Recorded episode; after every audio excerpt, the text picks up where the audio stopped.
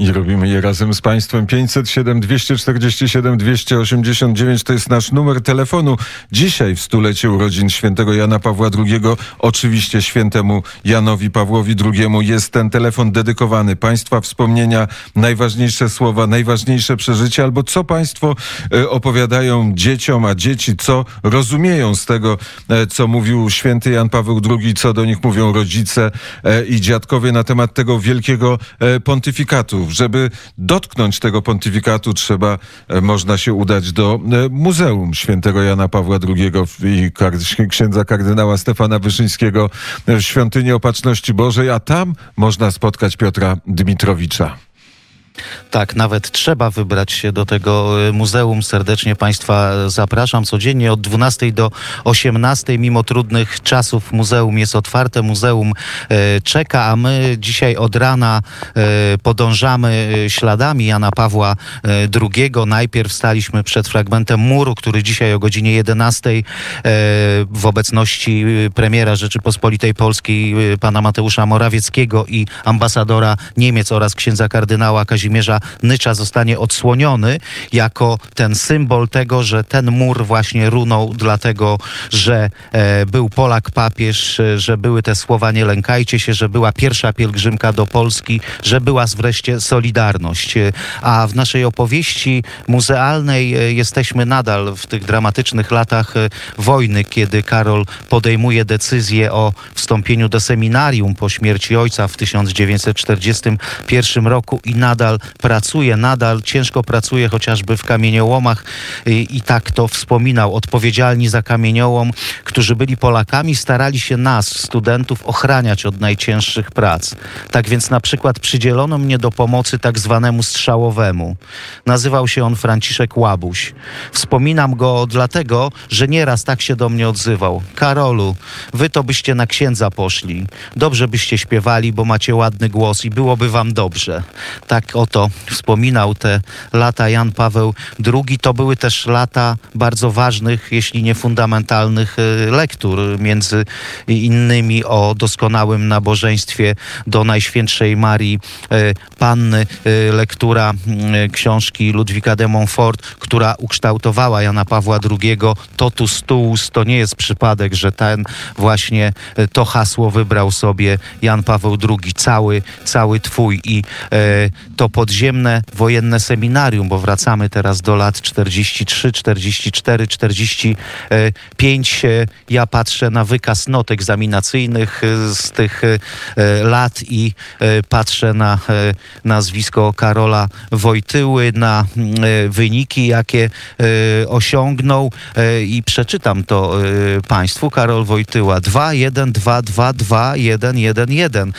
Oczywiście mogliby być Państwo zaskoczeni, ale to jest e, trochę inna, e, inna mm, skala e, ocen i jedynka w tej skali to jest ocena, to była ocena celująca, a dwójka to była ocena bardzo dobra. I takie też oceny Jan Paweł II otrzymywał, więc warto, warto też do tego sięgnąć. Patrzę y, też na, y, na przedmioty. Lech Rustecki tutaj mi wskazuje y, tak, logika między innymi, język grecki, mm, teoria poznania, tak, no wiele tych przedmiotów tutaj w tym podziemnym seminarium, podziemnym seminarium, które pod skrzydłami wielkiego mm, arcybiskupa Adama Sapiechy, o którym Państwu już opowiadałem przy okazji Wadowi, E, kiedy to pytał wtedy Sapiecha, gdzie ten młody człowiek, gdzie ten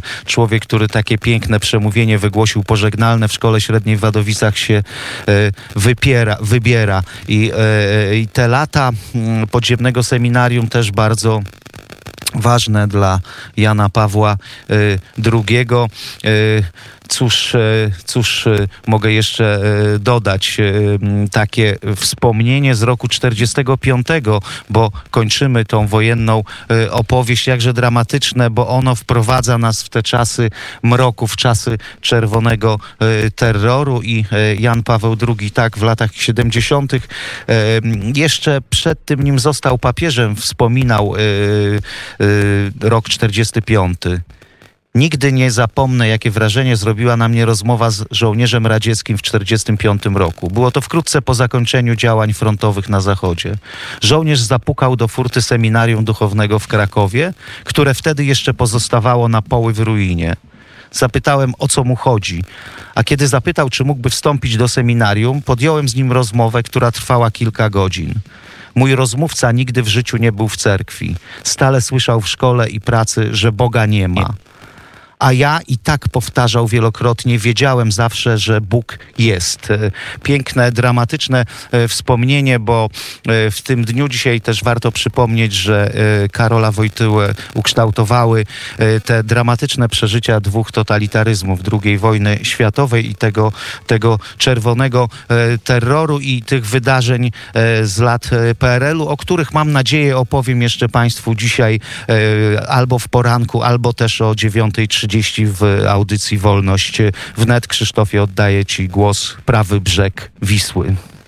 Na którą już e, Państwa teraz serdecznie zapraszamy. Wolność wnet. E, Piotr Dmitrowicz, który e, nie tylko jest dziennikarzem Radia Wnet, albo przy okazji jest dziennikarzem Radia Wnet, bo też jest wicedyrektorem Muzeum Świętego Jana Pawła II i księdza kardynała Stefana Wyszyńskiego z tym z muzeum, z ekspozycją, z tym wszystkim, o czym Państwu opowiada tak pięknie, jest związany od samego początku. Nieprawdaż, Piotrze? E, Tak, i to jest e, cały czas dla mnie, dla e, tych wszystkich ludzi, którzy tworzą to muzeum. Chcę o tym powiedzieć, bardzo ważne, ważne wyzwanie. W takim dniu znowu mogę tylko zaprosić Państwa, żeby Państwo tutaj przychodzili, bo bez Was tego muzeum nie będzie. To nie jest muzeum, które ma tylko stać, ono ma żyć. Tu jest wiele miejsca na to, żeby mogły się odbywać spotkania, żeby mogły się odbywać projekcje filmów, żeby mogły się odbywać dyskusje, żeby mógł istnieć wolontariat, żeby wokół e, świątyni Opatrzności Bożej, przypomnę, to było wotum narodu w podziękowaniu za konstytucję, za e, uratowanie Rzeczypospolitej i, i coś jesteśmy winni tej naszej tradycji, naszej historii i tym naszym dwóm patronom, bo e, przecież prymas Wyszyński za kilkanaście dni miała być beatyfikacja, ona jest, została odłożona, a na nią też, też czekamy, a budowanie takiego muzeum, opowieść o Janie Pawle II to jest niekończąca się historia, tak jak e, nasza audycja Urodziłem się w roku 1920, którą rozpoczęliśmy kilka miesięcy temu, którą będziemy kontynuowali, bo y, tego się nie da zamknąć. Ta, nie da się, tak jak y, wybitny biograf y, Jana Pawła II, George Wilde mówił, Jana Pawła, czy on wspominał, że Jan Paweł II mu tak mówił, mnie nie można zrozumieć, jak się patrzy na mnie tylko jako na sportowca, albo poetę, albo tego, co pływa na kajakach, albo biskupa. Tylko całość y, daje ten y, ważny y, obraz, a najważniejsze w tym wszystkim jest, przepraszam, słowo, które nam tutaj towarzyszy, muzyka specjalnie skomponowana przez Michała Lorenza, która towarzyszy widzom e, muzeum, która prowadzi przez e, kolejne, mm, e, kolejne e, sale, która akcentuje te najważniejsze wydarzenia, najważniejsze gesty, najważniejsze słowa w życiu e, naszego e, bohatera. Krzysztofie, oddaję Ci głos. Ale na e, tylko chwilę, bo zadajemy e, naszym gościom pytania, kim dla ciebie jest Jan Paweł II? Czy mógłbyś krótko na to pytanie odpowiedzieć? Ha, krótko, y, gdybym miał odpowiedzieć, był zawsze y, jest i będzie pewnie bardzo ważną osobą w moim życiu, ale pozwól, że ja się podzielę bardzo osobistą y, refleksją, bo myślę, że tylko w ten sposób można jakby uczciwie o tym, przepraszam, opowiedzieć. Parę lat temu, kiedy stałem na jakimś tam zakręcie życiowym, kiedy, kiedy zmarł mój starszy brat, kiedy nie bardzo wiedziałem, co dalej w życiu robić, kiedy nie miałem pracy, dostałem y, ofertę właśnie budowania tego muzeum. Poczułem, że to jest jakieś wyzwanie, bałem się tego, chciałem to robić, chcę to e, robić i wrócił ten Jan Paweł II do mnie wtedy jakoś inaczej. Mnie się wydawało, że ja wszystko o nim wiem, że ja to rozumiem, że ja przecież pamiętam niektóre z tych pielgrzymek, pamiętam e, zamach, mimo że, że, że miałem e, wtedy tylko, tylko mm, 9 lat, kiedy to się wydarzyło. Pamiętam inne rzeczy i nagle się otworzyło przede mną jakby całk- całkiem inna historia Jana e, Pawła e, II i on cały czas ze mną jest ja go cały czas na nowo, e, na nowo odkrywam i za każdym razem, kiedy, kiedy otwieram jakąś homilię, kiedy patrzę na jakieś zdjęcie, to mam, mam wrażenie, że, że, że dotykam czegoś nowego, czegoś, co pozwala, mam nadzieję, być mi, być mi lepszym w takim codziennym życiu.